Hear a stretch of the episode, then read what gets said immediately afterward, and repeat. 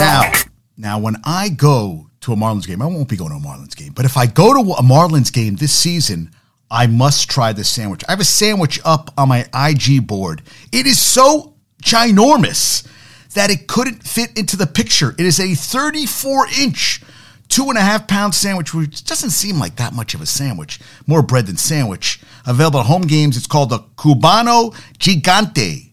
It features sweet ham, roasted mojo pork, cheese, pickles, mustard, and a special sauce, feeding four to eight people for $50. 50 bucks. 4 to eight people. I'll take my chances. Now, what if you get, do you get a shirt? But I was like, wow, I saw that and I was like, JD's got to have some of that. JD wants, JD's hungry right now. He's famished. He's ravenous. But that sandwich looks muy delicioso. Deliciosísimo. Deli, deli, delicioísimo. Dele, yeah. I was isimo. You said that, yeah. Delicio emo? Yeah, whatever. You know what I'm talking about. It looks delicious. I don't know if I'm mojo pork, cheese, pickles, mustard, special sauce. You know, I give it a shot. It'd be fun. You know, something to do with a ball game. You know, maybe, maybe not. Yeah, and and and Hal sent me a picture of H's baseball team. They're called the Cougars. I said the Cougars. Sent me a cool picture. He said it looks like he's dip in his mouth. I go, that doesn't look like dip. It just looks like he's hanging out and having a good time. I couldn't remember Hayden Hurst is now a Panther. Hayden Hurst. The name escaped me. Hayden Hurst. Yes, that is the name. Yes. So Hayden Hurst, that escaped me. And you know what? Tomorrow, every team is 0 0 0, 0 and 0. That's what it is. That's the beauty of opening day. Volpe made some great pl- plays in the field yesterday. I saw that. I also saw that the Yankees just signed I saw this from Yankees. What did I see this from? Yankee report breaking. Like this is something I, I breaking. Franchy Cordero, one year deal. He'll get a million in the big leagues, eight, 180,000 money. That's a big difference. Barring another move, Cordero could be in the Yankees opening day roster. 20 year old lefty hitting outfielder, recently released by the Orioles, 413 in spring training. 2020 22 season, he had a career high 275 plate appearances with the Sox, 219 batting average, 300 on base, 397 slugging, eight home runs, 6'3, 225, extremely strong. Yeah. They, they uh, he's this guy says it's interesting to see what's going to happen with Estevan Florial, who's out of minor league options. So that's that's not an issue. And I thought uh, Isiah Kiner-Falefa, yeah, and Kalefa was going to be playing in center field because now you have Volpe in starting at shortstop. So you have Judge, Hicks, Stanton, Cabrera, IKF, and Florial in the outfield. Yes, you're gonna have to be. Some guys gonna have to go. Maybe a trade. Maybe IK. You know, IKF is gonna be traded. We'll see what happens, and Hicks too. But who wants Hicks' contract? And Hicks has been terrible the last couple years for the Yankees. You know what I was watching last night? You know, you know, I am a sports fan. I am a huge sports fan. I'm such a sports fan that last night I was watching the NIT. I was watching Utah Valley go to overtime against UAB. That's Alabama Birmingham for the people from Conference USA. And it went to overtime. And it ends up that that that Auburn, uh, uh, Alabama, University Alabama Birmingham won in overtime, and we have a Conference USA championship game because North Texas beat Wisconsin 56 54 because Wisconsin, over the last nine minutes, 0 for 10, four turnovers, zero points in the last nine minutes. And they had a last play of the game where they were getting a little too you know, they being Wisconsin be a little too nice, making the extra pass when the guy was in the paint, should have taken a shot, which would have sent it overtime, missed the shot. And Mean Joe Greene's alma mater, North Texas, is going to play UAB at the Orleans Arena, which seats 9,500. And there was so few people there. I was hearing the the coaches, the coaches were, were, were instructions I could hear clearly. I mean, they move it. I know there was a something they had a falling falling out with MSG, but really in Vegas and nobody was there. I mean, a ghost town. So you have a Conference USA uh, rematch between UAB and North Texas. They met three times this season, and you have a 30 win UA, a 30 win North Texas team and a 29 win UAB team, right? I mean, that's, I mean, these are two teams that I think could have won, could have made the tournament. I think it could have happened. Yes, yeah, so they're playing. UAB is one two against one and two against North Texas this season. Blazers lost both. That's UAB lost both in the season and won the Conference USA tournament. So they meet. Thank you, Joseph Goodman, for that one. That was so that we'll see that. I that I'm, I'm a sports fan. I am a sports fan, and this is from Front Office Sports. 2.5 million viewers for the Iowa Louisville Elite Eight game on ESPN. 2.15 million, the most watched NBA game on ESPN so far this season. So more people are watching women's basketball than are watching the NBA. Michigan sent it to me too. I saw that. I said yes, yes, yes. That that's great. That is fantastic. I love that. And Lamar Jackson's career stats versus the coaches of teams who have publicly said they're not interested in him. Okay, these are the, not. He has completed in dropbacks. He's completed 78% of his passes. Been on target for almost 96%. His yards per dropback over almost nine a play uh, success rate almost 59%. And rushing yards against these teams 46 rushes, 318 yards, almost seven yards a carry, and three touchdowns. I would say, thank you, Steven Ruiz. I would say, you know, he is now. I agree with Carol. I am getting tired of hearing Aaron Rodgers. Now I hear the Packers are not pushing for the 13th pick from the Jets, but I'm tired of him. I'm tired of hearing Lamar Jackson. Should have get off the pot. It's like enough already. And, you know, I mean, guys, how, how much more? And I have some stuff I can talk about Lamar a little later, but I just wanted to broach that right this second, and we'll move on from there. And and Lanker sent me this, and and so did Michigan. So Sergio Sergio Romo for the reliever for the Giants came out the other night. I guess he's retiring. Every time a kid asked Sergio Romo for an autograph in spring training, he asked them to sign his hat first. He wore this to the mound tonight. So I they said that's the last time he's coming out to the song. So is Sergio Romo? I forgot to look this up because I was we we had a, we had a little busy day today. Yeah, he played for the. I guess he's done. Finds incredible touching way to thank fans in his final professional. I guess he was retiring in his final p- appearance. The move didn't signal a comeback. It merely gave him a chance to end his career in front of the fans who support him the most.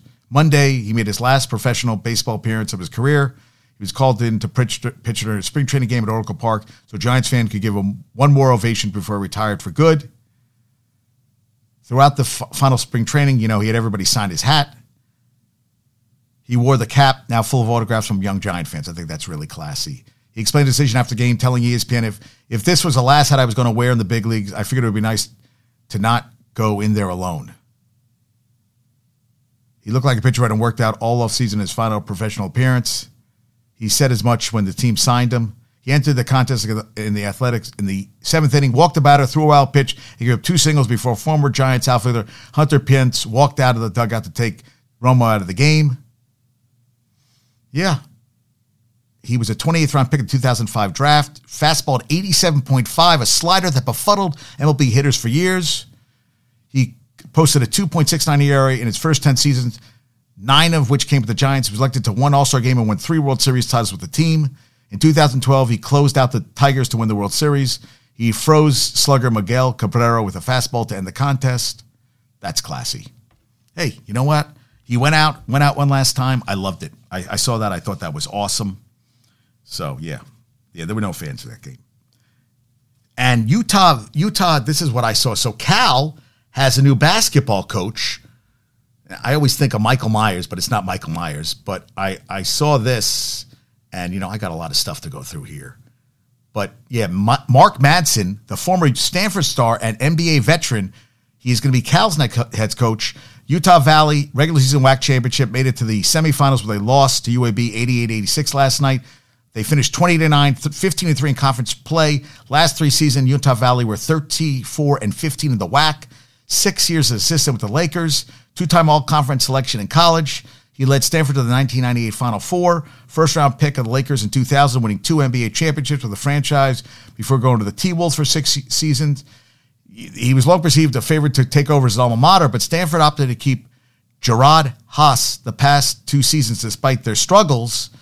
Cal made overtures to St. Mary's coach Randy Bennett, but after Bennett decided to stay with the Gaels, it turned to Madsen. He choose, chose not to wait another year for Stanford. Will now take over at his at his rival, and he takes over for for Coach Fox, who was three and twenty nine in his fourth year. They haven't been into the NCAA tournament since 2016. So that was Hey, listen, he he propelled that uh, into a new job in the not bad from the WAC to go into the Pac-12, right? And Cal used to be. A, I mean, he had Jason Kidd there, man. I mean, they had good teams. Yeah, and Raheem. Who was the other? Who was the Gri- Grizzlies? The Grizzlies. That's what I'm thinking. I'm thinking of.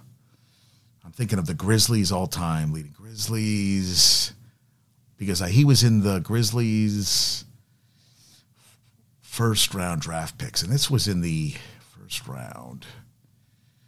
That's what I was thinking. Was it first round draft picks?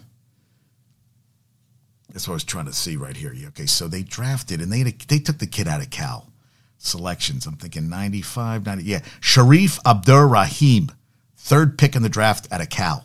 So yeah, they had they, that's the guy I was thinking of, and I was confusing him with the Kennesaw State coach who was taking over at South Florida, Amir Abdur-Rahim. This is Sharif. So you know, I make mistakes. I'm not perfect. I'm not perfect at all. We make mistakes. Rangers 9 1 1 their last 10. Going to last night's game, they were 29 0 0, 29 wins, no losses, no no no overtime losses, when scoring four plus goals. One of two teams in the NHL undefeated with four plus goals in a game with Vegas. Now, now 30 0 0. They haven't lost when they score four plus goals. The third line got a goal, Chytil, not Heidel, Chytil. Yes, Mark, Chytil got a goal, 22nd from Chytil. First goal line from Tarasenko got a 16th. Second goal line from Kane, his 21st. And Panarin got a power play goal. That was from Statboy Steven, who is gonna who is lives in in I think Ireland or Scotland and is going to the Devils Rangers game in New Jersey Thursday. And the Rangers are two points behind the Devils. I think they're both right, two points behind. That's was checking out. They got to check out the NHL standings and you know that's big. You know that means that means that means home home home field advantage, home ice advantage for the first round, and they're two points behind. I was just checking the standings.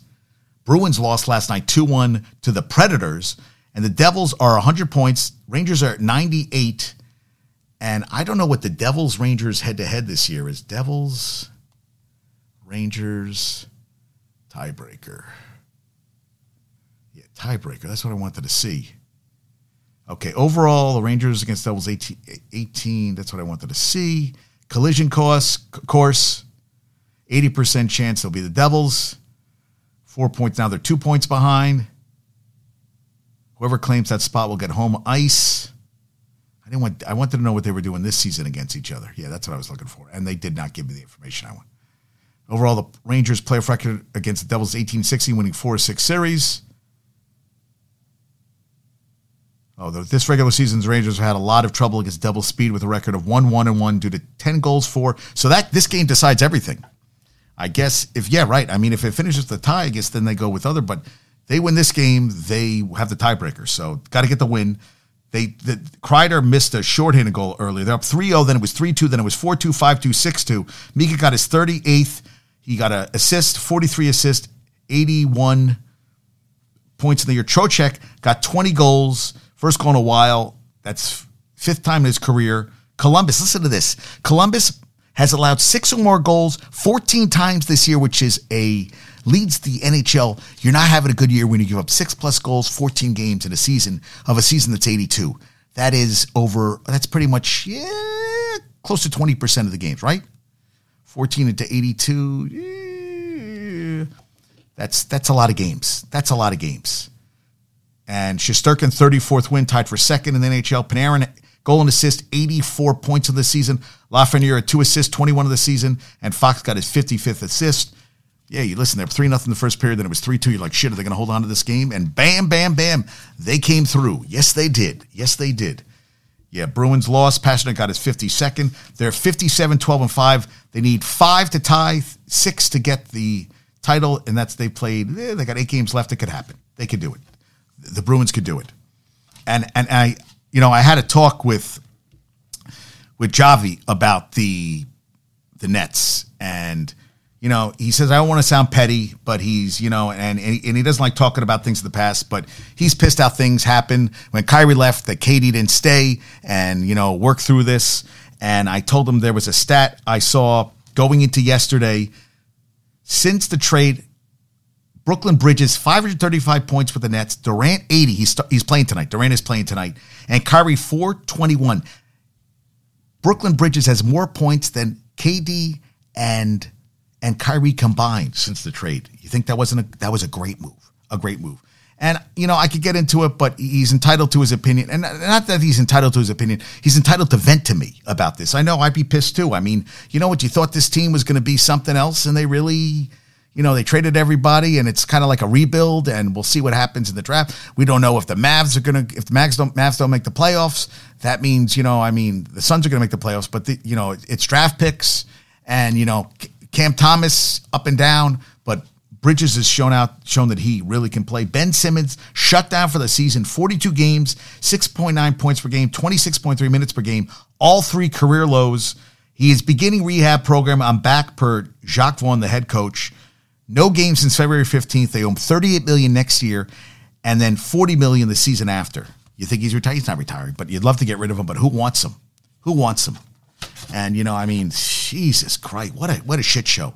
What a shit show Ben Simmons has been. And I know, you know, people get injured, but you know, he missed the season with uh, mental health and I don't know what he did, but you know, the back's a mess and they gave him this huge contract and he's you know, dude, I would be busting my ass to get back. I should, you should come back in the best fucking shape of your life next season, and you should be well, get the back healthy because obviously it wasn't good all season, and you know you basically took money from a team the last couple seasons and didn't play. You know, I mean, you got to look yourself in the eye and say, you know, well, what am I doing here? Not much, not much at all. And Brian Windhorst reported that Stephen Silas broke down in tears early this year when he couldn't connect with his players. It actually was from 2021 after a game, and he apologized that he made the mistake. Hey, you know, we all make mistakes. Nobody's perfect, right? Nobody is perfect. But I thought that was interesting. He posted this and then he he did a rebuttal saying I screw up.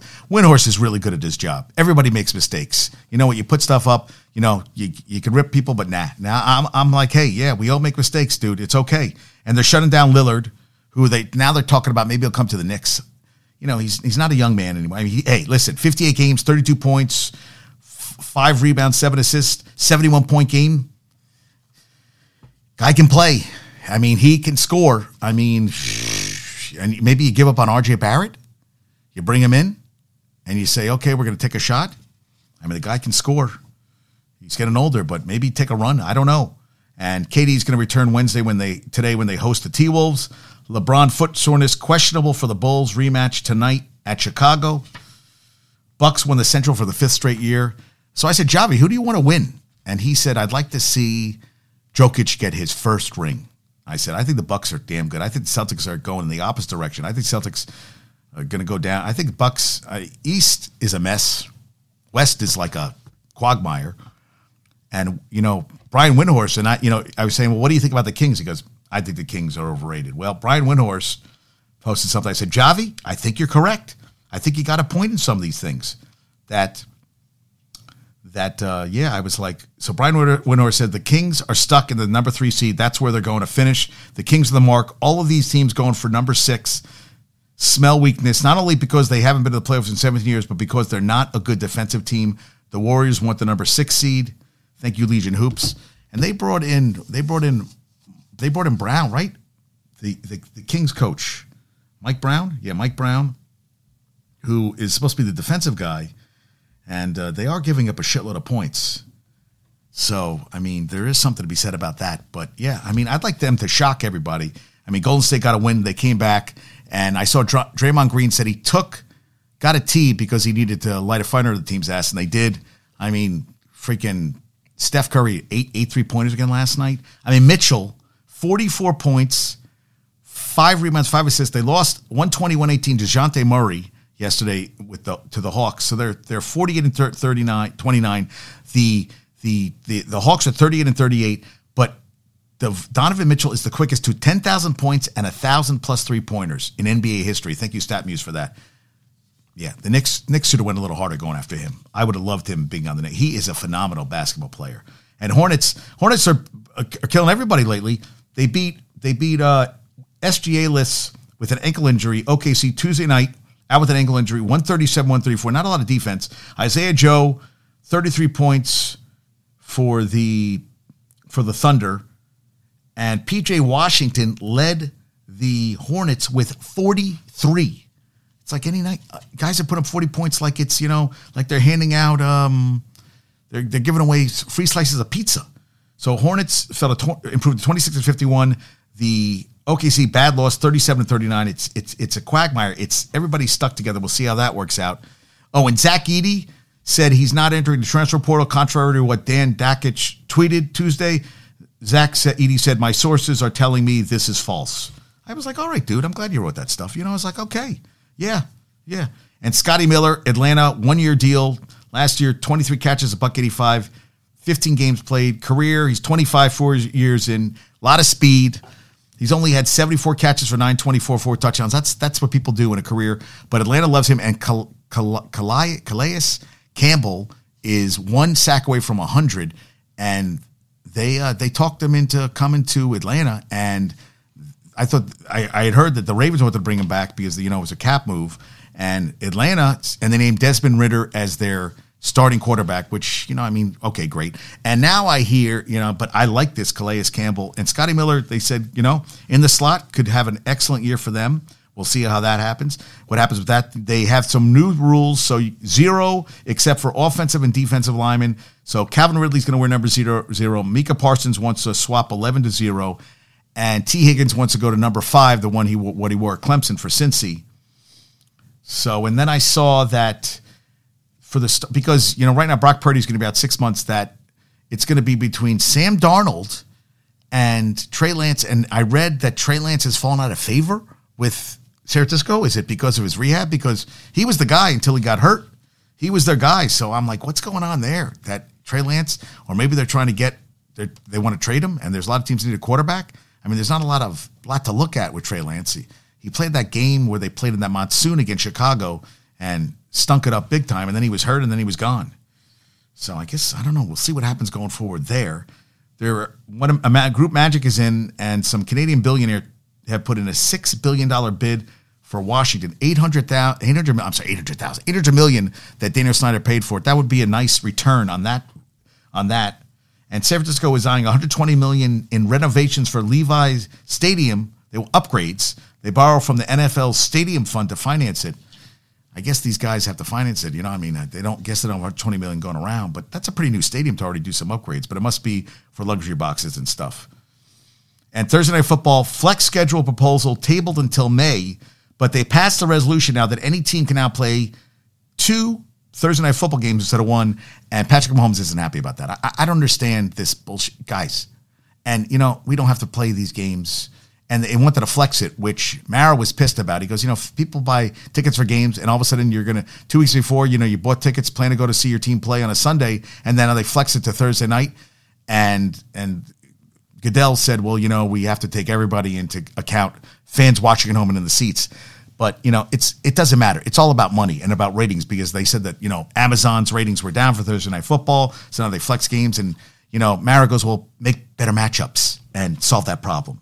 And I don't know why a team needs to play two Thursday night games. I don't know how you play a fucking football game on a Sunday and then come back playing a Thursday. You know, boxers wouldn't fight again a couple days later, and football players shouldn't be. They don't recover from a game in three days, and then they're playing again. I think I know it's all it's a money grab, but it's not good for the health. Of, and they said they care about the health of the players. Bullshit. They don't give two shits about that. And GM Ron Carthon calls rumors of Derrick Henry being on the trade block erroneous. Erroneous. You know, I think there's a lot of trade rumors now that are erroneous. We'll see what happens. Kyle Shanahan, yes, said Trey Lance can regain the starting job. So I don't know what to believe anymore. But I can't believe how he loved Trey Lance and he you know, it, he was done with Jimmy G. Then he gets hurt. So he has to go back to Jimmy G. And then Brock Purdy. That all of a sudden he's given up Shanahan on Trey Lance. I don't see it. And I can't see that Sam Darnold is the answer quarterback for San Francisco because he's bombed with the Jets. And he had a couple good games with the Panthers, but eh. And Eagles will wear Kelly Green uniforms to be determined this season. Cool. Kelly Green. And the flag Michigan football planted on the field in Columbus this past season is now enshrined in the team's football facilities. Thank you, Alejandro Zuniga, for that one, which it should be. That's a good motivation. You know what they should be? They should have the motivation should be the final score of the TCU game should be plastered all over that fucking, all over, all over, part of my friend, all over the fucking place. That should be in their fucking heads. Every day they should see that score, missed opportunities, and that should be their motivation. F- fuck the flag. They won that game. The motivation should be that they should have went further last season. They should have played Georgia in the championship game, and that should be burning them, burning them hard. That should be pissing them off. That would piss me off. It's pissing me off right now. I'm all jacked up. I'm Mountain Dew. And A-Rod and Marc Lore owned 40% of the T-Wolves, $290 million payment. They were talking about, was that going to happen? Well, it happened. Rhys Hoskins, ACL construction surgery Thursday in Fort Worth. Dr. Steve Singleton will perform the procedure. He's probably done for the year. And and Linda goes to me, she goes, What happened to the Edwin Diaz? I said, celebrating it goes, she goes, That shouldn't happen. That shouldn't. Why? I go, they were jumping up and down, but it makes me feel that there was a problem with the knee and it had nothing to do with the celebration, that there was something wrong with the knee, and that was just the thing that exacerbated it. Because I can't believe him jumping up and down was enough to, to, to damage the knee. There had to be issues with the knee beforehand, and maybe they'll find that out that it was a tear in the knee or something. I haven't heard that. We'll see what happened. And Maxim Gala, uh, Galinichev Nichev died while defending Ukraine against Russian forces earlier this month. 22 years old, 2017 gold, won the gold at the European Youth Championships. He was killed March 10th he won a silver medal at the Summer Youth Olympics in 2018. He's survived by his daughter, uh, Vasil, Vasilsa, Vasilva, Vasilsa, three years old. I mean, hey, Maxim Gal- Galinichev, 22 years old, protecting his country. So you saw that and you're like, hey, rest in peace, fighting for your country, fighting for your for your country's freedom. I mean, nothing to slouch about. And, you know, he had a promising boxing career ahead of him, and it's all over. It's, it's sad when you hear stuff like that. And Messi, 100 goals with Argentina, 17 minute hat trick, 57th of his career, which is unbelievable. I love this too. Volpening Day Ready. That's what they call now. It's it, Anthony Volpe. Volpening Day Ready. That was from the MLB. I saw that from a, a tweet from MLB. And Mike Tyson retired with over $60 million in debt since he has since then he's made over 400 million from his business. Thank you, D Nice. Hey man, that's that's good stuff. But uh, yeah, right, crazy. And uh, yeah, opening day tomorrow. I got a couple of. Shari gave me her. I, I, a lot of people didn't get back to me. Ethan has him going one and two, 60. The Yankees. Lanker has him going 94 and 68. Shari has them going 96 and 66. I was going to ask Daniel what he wanted to give a prediction on a record. I'll have to get back to him. Yeah, we could give we could do that even a game into the season. I could get to everybody this week. I didn't get Bumbles what he thinks about the Mets. We'll see what happens on that front. Baseball tomorrow, all day. It's going to be freezing out. Daniel's going opening day. It's going to be it's going to be chilly, very chilly, very very chilly. And this is cool. So, uh, Annelies Bergmann becomes first woman to play in the NAHL. She's been strong at the boys under 18 AAA level and the under 18 women's worlds. Means everything. April 7th, she's going to play Cornell next season, which is cool. She will become the first woman to play in a tier one or tier two junior hockey game in U.S. hockey history. She won a silver and bronze medal backstopping Team USA at the Women's Under 18 World Championships. Posted a 1.77 games goals against average and a 933 save percentage in eight games in the tournament. Yeah. How'd she win a silver and a bronze medal backstopping at the women's? Oh, in two different in eight games over two. See, okay. She she and she says, I'm going to approach this game like every other game, just play the way I play. And she's playing with the she's not she, she's no stranger to this team. She joins an elite group of goaltenders playing junior hockey and Canada only four women have ever appeared in a CHL regular season game. And Eve Gascon in 2021-22 played two games for the Gatineau Olympiques, registering a 1-0-1 record. Bergmann is set to play for the Janesville Jets when the Jets take on the Springfield Junior Blues. She has spent time with. She's no stranger to the Jets organization, having advanced to main camp of the Jets this past fall. President Bill McCoshen said it's an opportunity for the organization to showcase one of the rising stars in American hockey. She spent the last several seasons playing boys Triple A hockey with Michigan's Oakland Junior Grizzlies, including the season at the under 18 level, where she posted a 69 record with a 2.08 goal against average and a 0. Point, and a 945 save percentage, according to the Jets. And according to Jets coach and GM Joe Dibble, said that Bergmann has earned the opportunity to play at this level. Yeah, that is very cool. April 7th. Very cool. Now, more Lamar talk. I know Carol's going to go crazy. This is from WNST Baltimore Positive. They said Walt Lamar's whole gig was that an agent would rip him off, and instead of Bisciotti DeCosta fleeced him in his prime and begged him to play at a market, play at market in real time while he while he shrugged. I begged him to play at market in real time while he shrugged and got no marketing money. Sad and exactly why agents exist to protect these young men. Oh, and that's what they said. They said he faked an injury so he could sit out and protect himself for his contract which you know I I, don't know. I why, why, would he sit out? You know, if he wasn't hurt. But you know what? I mean, maybe he was pissed off. I, I I wasn't there. I would hope not. I would hope he wouldn't do something like that. But you know, you know, it is a business, and he, you know, one injury away from nothing. And think about this: Ross Tucker, career earnings, Josh Allen, eighty-five million, Lamar Jackson, thirty-three, same draft class, last two years since eligible for New Deal. Josh Allen's made 67 million and Lamar's made 25 million and he said he's never going to make up the difference. Well, I mean if he gets a yeah, because I mean crazy, right?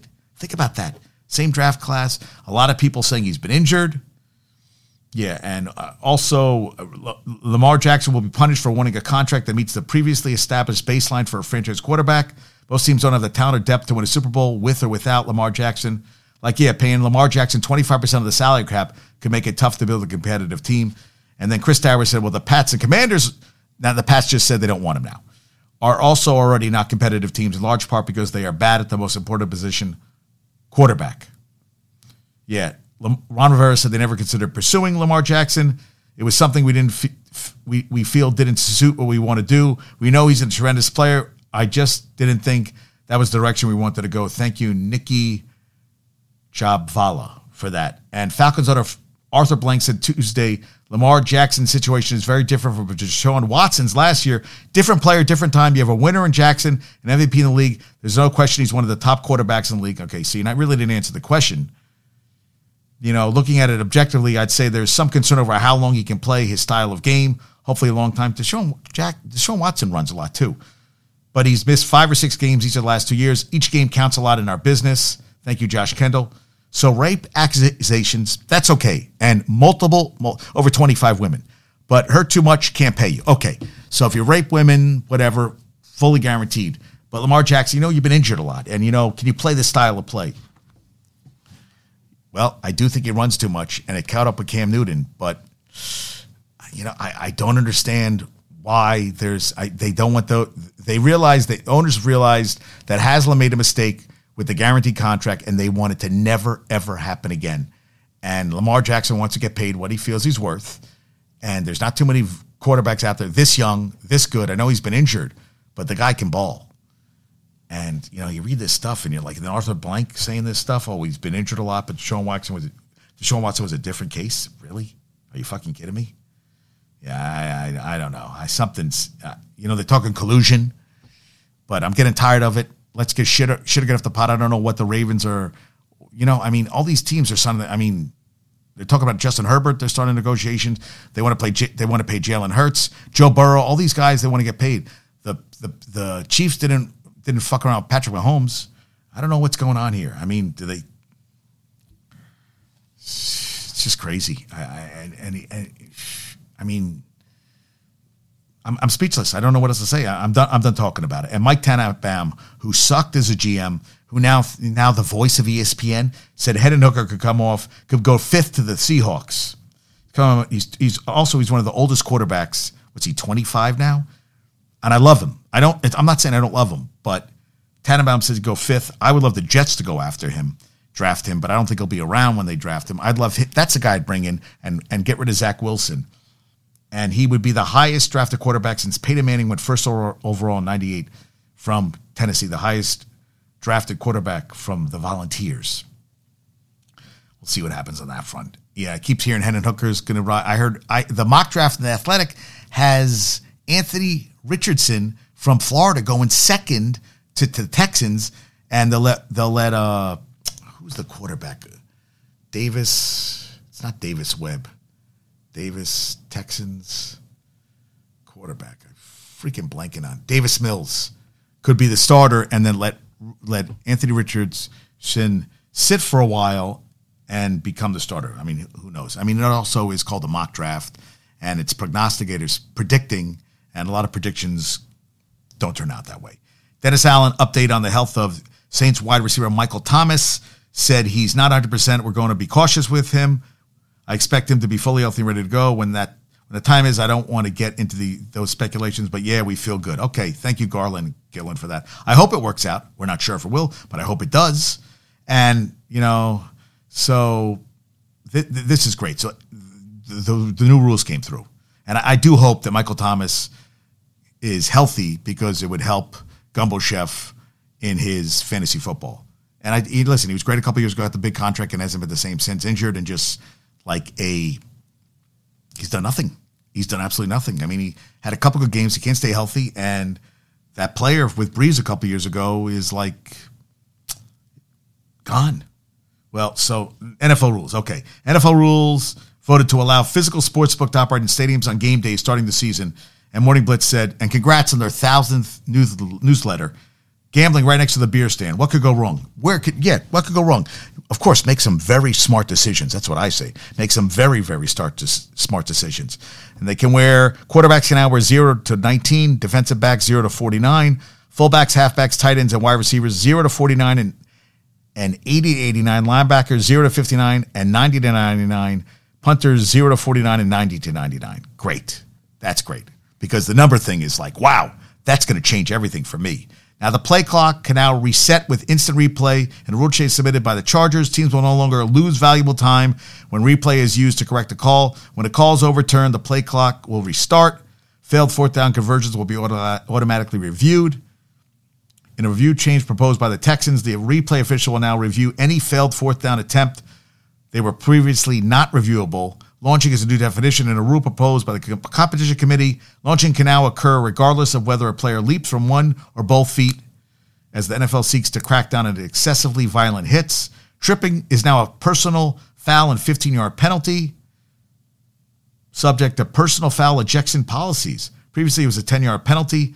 Offenses will still receive a first down when a tripping penalty is committed by the defense. Illegal forward handoffs will now be treated like illegal forward passes. Penalties for these two acts will be treated the same way in line with other illegal ball acts. This will also apply to illegal punts, drop kicks, and place kicks. Offensive penalties will no longer extend a half, which I think the offensive penalty. Oh, defensive penalties. Yeah. So offensive penalties they said can no longer offensive can no longer benefit by having a half extended after an offensive penalty is accepted. Okay, but defensive penalty yes, but offensive no. And all inappropriate uses of helmets are now categorized under impermissible use of the helmet, regardless of whether the penalty is for butting, spearing, ramming, or any other offense with a helmet. Sounds very sexual. It will be governed under the same phrase in a rule proposed by the competition committee. There will be now one preseason cut day Teams will simply cut from 90 to 53 on the Tuesday following their final of preseason games.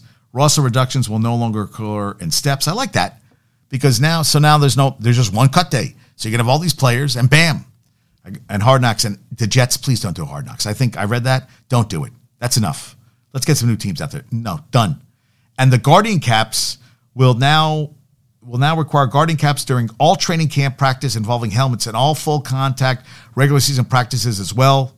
Rules that so I think that's a good idea. It's supposedly they said it's uncomfortable, but it protects against concussions. I wonder if it's going to get used in games. They say they're you know the concussion helmets look bulky and look like that character, the green guy that was on the Jetsons. That's what they look like. But if it protects my head from getting scrambled, I think I'll look like what the guy, the green guy from the Jetsons. Mm, talk like this, I think. Uh, talk a little like this. Now, these were not passed, or they were voted, they were not voted on or did not pass a rule which allowed for the designation of a third quarterback on game day, likely to be readdressed in May. You know, because Brock Purdy, then they'd go to Josh Johnson, and they they lost their their backup, so they they were. I think McCaffrey was going to, or Deebo Samuel was going to have to be quarterback. This should have been. Come on, the fourth and twenty conversion on their own twenty in lieu of an onside kick was tabled. Bullshit. Yeah, that should be. That's a great idea. I love that in the XFL. Yeah, and it makes the game more because onside kicks bullshit. A rule allowing a replay review of roughing the passer penalties voted down. Bullshit. That was bullshit. That should be because that they are fucking that penalty up big time. They are really screwing that shit up. That I'm not happy about at all. A rule that will move the spot of the football to the 25 yard line instead of the 20 on punts that result in touchbacks voted down. The, the result in touchbacks and punts. Oh, I, I like that. So again, that was voted down. A rule that would spot the ball to the 25 yard line for fair catches on kickoffs likely to be readdressed in May. A rule regarding plays in which other players push a quarterback forward will be monitored throughout the season. But that onside kick thing, that and the goddamn roughing the passer should be reviewable. And whoever's on the committee, uh, the the committee should be, you know, bullshit. Yeah, that's bullshit. Yeah, not fan of that. So I talk about Calais Campbell, DeAndre Carter, Raiders. Hey, you got Raiders got a guy on a one year 2.37, 2.375 million. DeAndre Carter last year had his best season with the Chargers 46 catches, 538 yards, three touchdowns. Also ranked second in the NFL with 11.7 yards per punt return. Another guy for Jimmy G to throw the ball to. And how about this? Jaheim Oatis, Bama, football, three star prospect. When he enrolled, this is a guy who lost significant he, the first line of a few scouting reports noted how the defensive lineman would need to lose significant mass to contribute to college football. When he enrolled at Alabama, some considered him a project among a veteran position group, but walking around the Mal M. Moore Athletic Facility on Monday, 6'5", 320, nearly 100 pounds he's lost.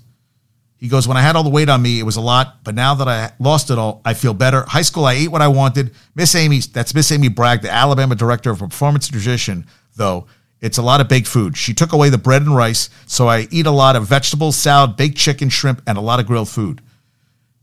Work paid off, resulted in 12 games, 10 starts, 24 tackles, sack, and a pass deflection. Freshman All SEC. While he split time playing with Byron Young and DJ Dale, they're both graduated new defensive coordinator in Kevin Steele. He figures to be a key player this season, which also doesn't have linebackers Will Anderson Jr. to the draft and Dallas Turner injured and out for the spring. He was 470, 17 pounds. Wow. And throughout the year, he tweeted updates about his journey. He lost 50 pounds by the time he enrolled in January 2022. He initially thought it would keep him sidelined. He started at fall camp at 342, eventually cracking the starting lineup week three against Louisiana Monroe. Working with Dale, Oatis said he learned the speed of the game. I mean, good God. He became, and, you know, quickness kept him in the rotation consistently, becoming the only first year freshman on the roster to total double digit tackles. His goal when he stepped in the field is to be 330. This kid was 417. What was the hardest food for him to cut back on? He said he loved fried chicken. He said, but choosing to grill it has been one part of his transformation. Yeah, I mean, he's definitely quicker on his feet. Thank you, Nick Alvarez, Alabama Media Group, for that one. I was like, God, so it was 417 and he cut it down. He once played 330 this season. Hey, listen, you got to cut back bread, rice, and, and cut out the fried food. I saw that. I was like, that is awesome. I love that story. Connor McDavid. So the Oilers seven and four, seven went seven four over the Knights last night. Vegas won seven of the last eight entering the game. Connor McDavid had three assists. Ryan Nugent Hopkins one goal, four assists, and the Oilers skated all over. Listen, they, they were up three two after one, and Draisaitl got his forty seventh goal. Connor McDavid recorded his 70th, 70th road point of this year and became the first player since Yzerman at 84, 92, 93 to reach the mark in a single season. So three assists last night. First skater since 96 to have 140 points. That was Jagr. So Mario Lemieux and Jagr did it that year. He also became the seventh player in league history with 60 plus goals and 80 plus assists in a season. They were eighth in the West on January 1st. Seven game win streak, 6 1 as McDavid and the company three points out of the top spot in the West and he is at 143 points. Only two players ever notch a 160 point season. Gretzky nine times and Lemieux four, and they did it 13 times.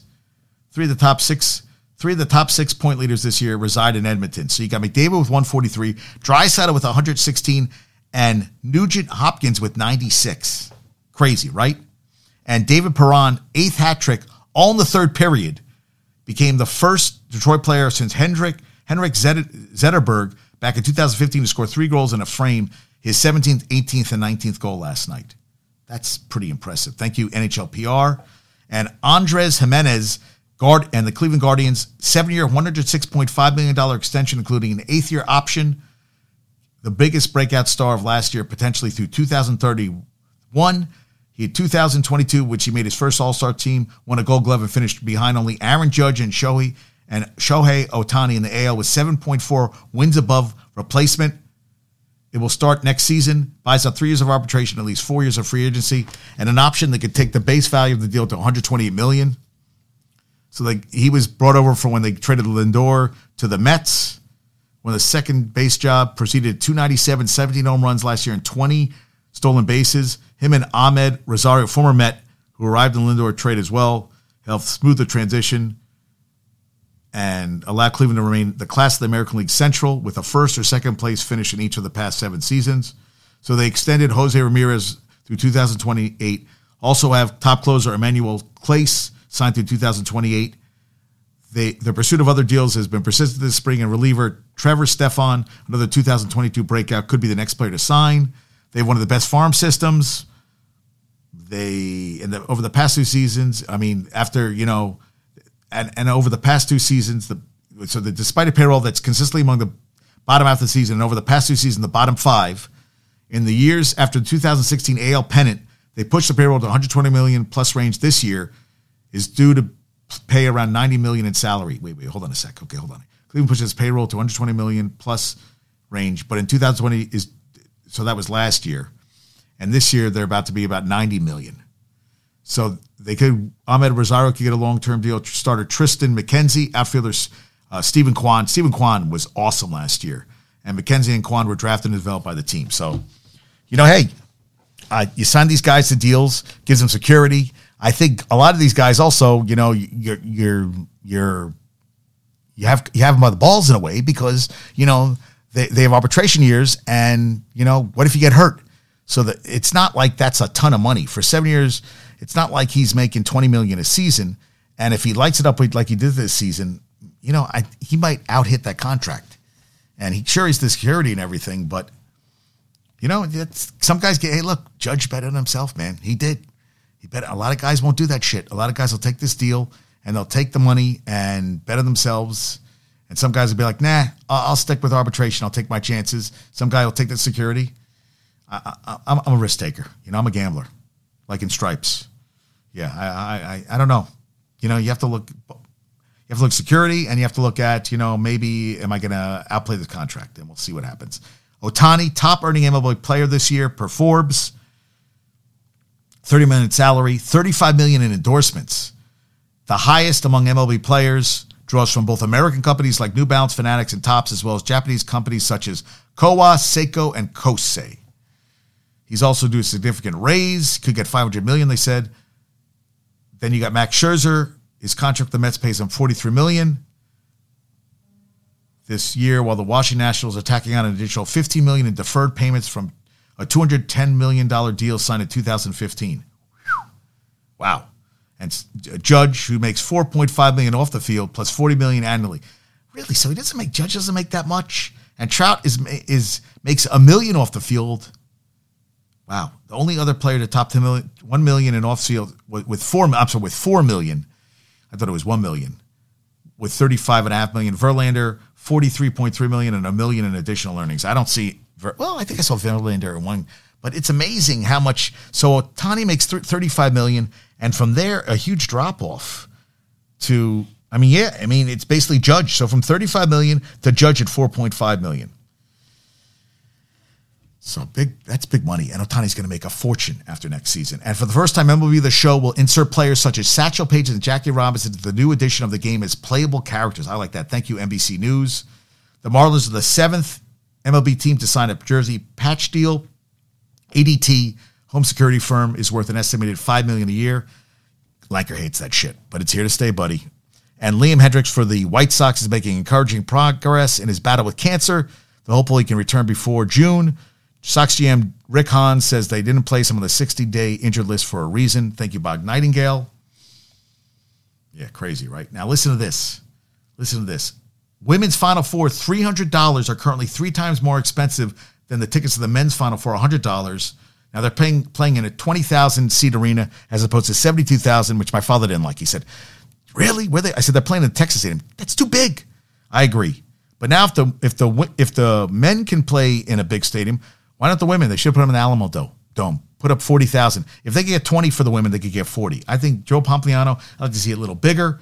And so far, this tournament, March Madness women set records for first, second round attendance, first, second round viewership, regional attendance, most watched Sweet 16 game ever, second most watched Sweet 16 game ever. And I told you they, they had more people watching Iowa Louisville than any NAB, NBA game this season. So the women are here to stay. Now, if they could get paid more money, that'd be great. Get better money and more endorsements and everything. I it, listen, and it's good basketball. It's very. We were talking about that, Carol and I. The first WNBA game was terrible, terrible. And I'm, I'm thinking, and I remember watching uh, ESPN WNBA announcers, and I'm thinking about. I hit that. I did not mean to hit it that hard. Yeah, I'm trying to see who. No, it's not Atlanta. Was trying to find the ESPN nationwide. Yeah, okay, not yeah. Rebecca Lobo was saying how the game when it first came. I mean, they were so excited to be playing, but the first game was not a good game. I think it was Houston versus the Liberty, and they talked about. And look at it now. Look at this now. I mean, I'm excited. And I saw that. What did I see? That oh, Caitlin Clark, the day after she dropped the 40 pound, 40 point, 40 pound, 40 point triple double against Louisville, every session to her new youth skills camp sold out within four hours. And Sunday's Iowa Louisville game drew 2.499 million viewers, uh, more than any NBA game on ESPN this season. And she now her youth skills camp sold out. So good, she's making the money. They said Bronny James could get 7.2 million he could get estimated. This is on three. They said estimated major deal next season. They had the they had the McDonald's all McDonald's you know All American game, and Bronny had five three pointers. I saw that. Yeah, Bronny had 15, five right from three, while Kentucky commit DJ Wagner at 19 and USC commit Isaiah Wagner at 25 to, took home co MVP honors. James is still undeclared. Yeah, it was 109 106 East. Yeah, DJ Wagner is going to be a baller. And they there was another kid from Kentucky who they were blown up. So Brandon has to be pumped about that. Has to be pumped. And I love this about the women's game. I do. I think this is awesome. I, I love that, you know, all this stuff happening right now. And Penn State is going to hire VCU coach Mike Rhoades, who took VCU six seasons, three NCAA tournaments. They lost to St. Mary's in the first round. This year as a 12 seed, went 27 and 8. That's not a bad pickup for them women's coach's salary. So Dawn Staley, 2021, third straight f- trip to the Final Four, inked a seven-year, $22.4 million contract, $1 million annual increase, made her one of the top three highest paid coaches in the sport, along with Geno Auriemma from UConn and LSU's Kim Mulkey, who would join Staley in the 2023 Final Four in Dallas. Across Power 5 college sports, coaching salaries for women's sports aren't growing at a rate comparable to men's salaries. Are we shocked about this? According to a new study submitted to for formal publication on Wednesday, which was led by Wayne State professor and Syracuse scholar in residence Scott Herko. Between 2014 and 2021, average Power Five men's men, average Power Five men's coaching compensation grew at a rate of 55%, while women grew at 33%. It was con- collected and published by the Knight Newhouse Co- College Athletics Database. The average women's salary went from 3.9 million to 5.1 million. Average men's salary went from 12.2 million to 18.9 million. Jesus, that's a lot of money. Men's coaching buyouts also grew at a rate astronomically higher than all of the women's salaries, 208% from 574,000 and change to 8 to 1.8 million. I knew I was way off on that. At Power 5 football, by far the most lucrative college sport, contributed to the dynamic. The launch of the college football playoff in 2014, for example, allowed for major inflation of football spending. So women, yeah, women just don't. And there's not, and there's also a lot of men. And as you saw, there is a lot of men's coaches coaching the women, and there's a disparity in the women that are coaching women's sports. So Dawn Staley is the exception to the rule, but yeah, you see that? I'm not shocked about any of this. And Bama got Wichita State transfer Jaykwon Walton, who averaged for Wichita State last year 14 points, 5 rebounds, 2 assists, 53% from the field, 40 from three, began his career at Georgia. Thank you, Joe Tipton. And how about this? So Kayvon Mulready, who was supposed to go to Providence, got flipped. So did Drew Fielder. He's a four-star point guard. Got flipped from Providence to Georgetown, and so did Drew Fielder, a forward from Providence to Georgetown, by by by uh, you know. Listen, it's good to have a coach how, how did how did I how am I how am I yeah I got flipped, and the the Georgetown coach was formerly at Providence, so you know I mean he's gonna and and that's that's what that's what good coaching does. Georgetown coach. Ed Cooley. So he did that, and I was like, well, Ed Cooley should have done that. And people were getting upset. What did I see? That you, that there are kids leaving St. John's, and you know, you know, and you know, people were upset, and you know, you got to take this into consideration. You're having a coaching change and you didn't win. So you got a Pitino coming in who's going to bring in the best of the best and going to turn around and make St. John's relevant again. You're going to lose guys and it's going to happen. And you got to be like, okay, we'll move on from here and see what happens. Yeah, and I talked about Kennesaw State men's basketball coach Amir Abdul Abdur Rahim going to leave the Owls to get the job in South Florida. He's going to replace Brian Gregory. Brian Gregory was fired March 10th, 14 18 record, 79 wins, 107 losses, six seasons. He led uh, Abdur Rahim led Kennesaw State to the Atlantic Sun title and its first NCAA tournament appearance. Yeah, so he turned the Owls from a 1 and 28 team in 2019 2020 to 26 and 9 at a conference championship. I mean, it was going to be a money thing. He wasn't going to get the money. I mean, that's what he was looking for. So, hey. And this this is this is what bothers me, okay? Dariq Whitehead is entering the draft. This is a kid for Duke who averaged eight points and two rebounds per game, shot 43% from three point range, six-seven f- former five star, made seven starts in 28 games, and multiple injuries. Sam Vecenie from the Athletic projected he's going to go number 22. So the guy's been hurt. He two injuries over the course of the season: a fractured right foot that kept him out the first two weeks, and a lower leg injury that they thought was an Achilles tear midway through ACC play that looked like, you know, that turned out to be just a lower leg strain. He showed terrific touch that made him a top five recruit in high school, 43% of his threes, really struggled in the paint, and was a non factor on defense. And he didn't look quite quite look as athletic as he was in high school in his return from injury and missed a lot of time that could have helped him improve his defensive cohesion purse for Vecenie. Okay, so this is a kid who's been hurt, missed games, he, yeah, as a result, came off the bench for the, uh, got hurt, came off the bench. Mark Mitchell, the, he, so he reads the starting lineup out of necessity when fellow freshman Mark Mitchell was ruled out of knee soreness in the team's season-ending loss to Tennessee. In total, he ended up playing 25 minutes or more, just eight times in 28 games. And this guy is going to be.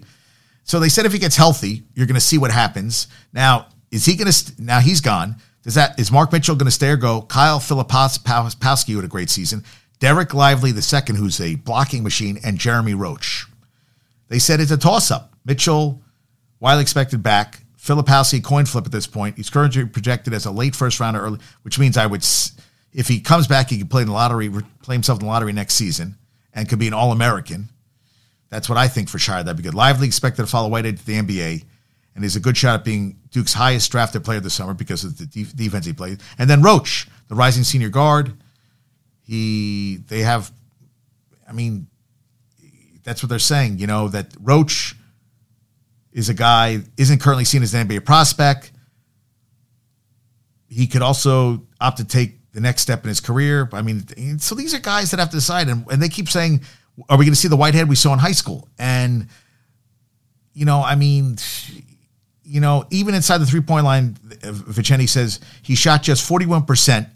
That's worse than his mark from beyond the line. That is about as good as an encapsulation of his lack of vertical pop this year as anything. They want to see if he get a clean run. Can he can he impress people, or is he going to have a bad pre you know a combine you know pre draft meetings and stuff, or is he going to turn out to be a good player? I don't know. I mean, it seems like it's up in the air. We'll see what happens going forward. And the Wizards now are looking to retain Porzingis and Kuzma, who can opt out of their contracts this offseason. So the Mavericks dealt Porzingis ahead of the 2020 trade, trade deadline, where he wasn't getting it done. He's 82 appearances. He's averaging 23 points, nine rebounds, and almost two blocks a game. 49%, 38% from three. He had 32 points, 13 rebounds, six assists as Washington beat Boston on Tuesday night. Kuzma, 21 points per game, our career high to go with 7.2 rebounds and 3.7 assists. But he's leading the Wizards in missed field goals, missed three pointers, missed free throws, and turnovers, while having a career high in turnovers per game. But this is a guy they think they want to build around. These two guys. I, okay. Playing for the Wizards has allowed the 27 year old to occupy a role that was simply unattainable as long as he's playing with LeBron and Anthony Davis. His usage rate over the last two seasons is 26% compared to 22% during his four-year run with the Lakers per basketball reference. They gave Beal five years, 251 million. They likely missed the player's second straight year and posted a losing record for the fifth season in a row. I don't know. Hey, they're rebuilding. Are they going to keep these guys? I think Porzingis is a guy they keep. He's playing well for them. I think they could let Kuzma go somewhere else. I think, and he wasn't happy with the Wizards anyway. He wants to play somewhere else, but I don't like a guy that's leading the team with missed field goals, missed three pointers, missed free throws, and turnovers. That's my opinion. We'll see what happens on that front. And Baylor freshman Keyonte George is entering the draft. 15 points, four rebounds, three assists, 33 games, 37% from the floor, which to me is shit, and 34% from deep. He was the Big 12 Freshman of the Year, becoming the first Bears player since Quincy Miller in 2012 to win the award. He joins an impressive class. I, I guess uh, to me, I don't see 37.6% from the floor and 34% from deep as being a guy that's he's a projected lottery pick. It's all about the ceiling for him, but that's not shooting for me. That's not good at all. Dwyane Wade, Dirk Nowitzki, Pau Gasol, Tony Parker, Becky Hammon, Popovich, all in the Hall of Fame. Formal announcements will come this weekend. Congrats to all of them. The Warriors won 120 109 over the Pelicans last night. They were down 89 to 85 in the third. Curry had 39. Final 12 minutes outscored Brandon Ingram 26 points in the Pels 35 20 to win the game. Just five games left in the schedule. And Andrew Wiggins, Kerr added that who's out with uh, personal reasons, hasn't been discussed about missing the rest of the season. Still no timetable. He's been working on a daily basis. That's what Kerr said. But team wouldn't know about his game conditioning until he gets back in, in the building. He missed his 20 straight game last night. Thank you, Anthony Slater. Curry said we'd love to have him and hope that he, that does happen. And when he walks through the door is when when it'll be the right time. He said he's been in regular contact with him, giving him space. All right. Hey, you know what? A lot of guys dealing with shit.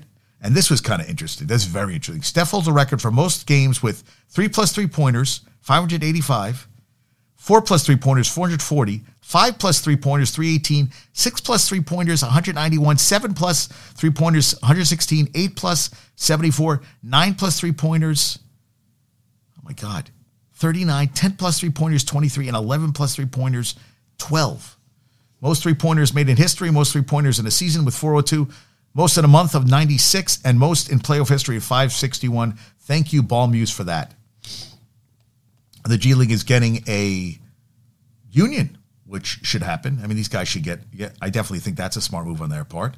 I like that. I like it a lot. Devin Haney against Vasiliy Lomachenko, undisputed world title fight confirmed for Vegas May 20th. Live on Sky Sports, but it's also here in the U.S. Devin Haney's WBC, WBA, WBO, and IBF world lightweight titles and a perfect record 29 0, 15 KOs will go against Lomachenko May 20th at the MGM Grand Arena will fight in the U.S. for the first time since defeating George Kambosos Jr. in Australia twice last year to capture and retain the undisputed championship. He's only 24, turned pro in Mexico in 2015 when he was 17. Unbelievable. He is amazing.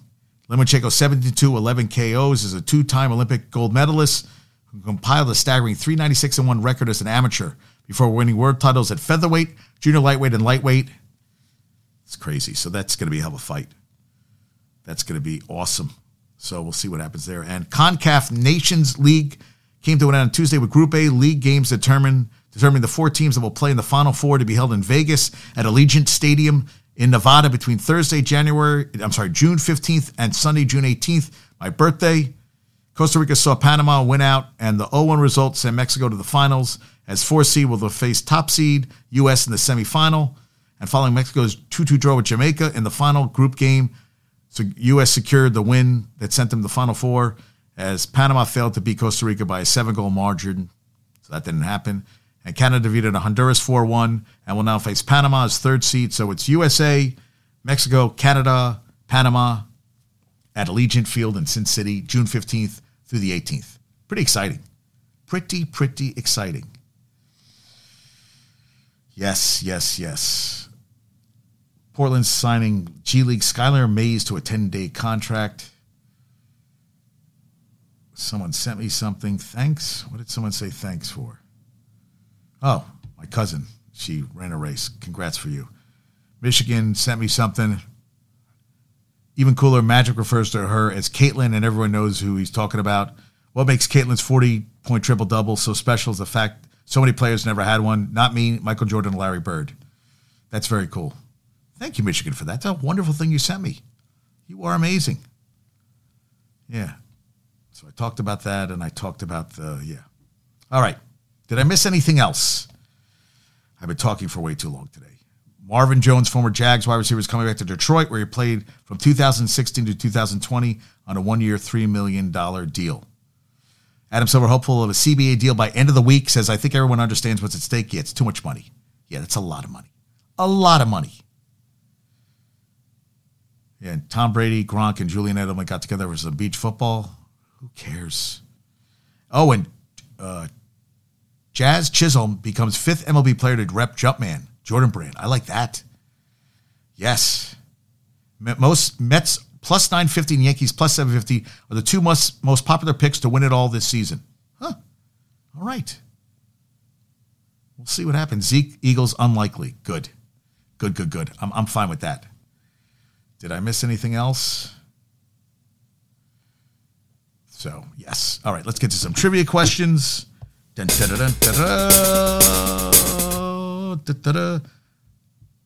Yeah. Okay. Trivia questions from last show were the only Major League Baseball team not to have a Rookie of the Year winner was the Diamondbacks. Today's trivia question Who was the last Ranger to wear number 11 before Mark Messier? Who was the last Ranger to wear number 11 before Mark Messier? All right, that's all I got for today. Send my love to my dad. So, my dad, my mom today. It's good. Dad, it was very good to see you today. Whew. Yes, very good day. Very good day in the JD Talking Sports family. Send my love to Daba, Michigan. Thank you, Michigan, for the good stuff today. Lanker, oh, Lanker and I talked today. I'm going to do that tomorrow show. We talked about the Yankees and we talked about Angel Reese's dad came to Loyola after Lanker left Loyola and he had transferred from BC, allegedly an altercation, so he sat out a year, but he averaged he averaged double figures while he was at Loyola two years, and Lanker played against him in pickup games and said he was a damn good ball player. Because we were talking about he was talking about Angel Reese is one of the highest paid NIL players out there. And I was like, well, I know the girl from the, the gymnast from from from LSU is big. But yeah, he said he played against him and he said he was Michael Reese. He was on the team that went to the NCAA in 1994. So you see, everybody gives you good stuff, you know. And he, and he, we're both not sure what's going to happen with the Yankees, but you know, he says, do some play above their heads or do they regress to the mean? Can they overcome a potential early season hold due to a key players on IL? I'm stumped. He said 94 and 68. We'll see what happens on that front. All right. So Angel Reese's dad played, and maybe I'll get him on a show. Reach out to him, see if he wants to talk. Michael Reese. All right. Everybody, have a great day. Peace out. Talk to you soon. Adios.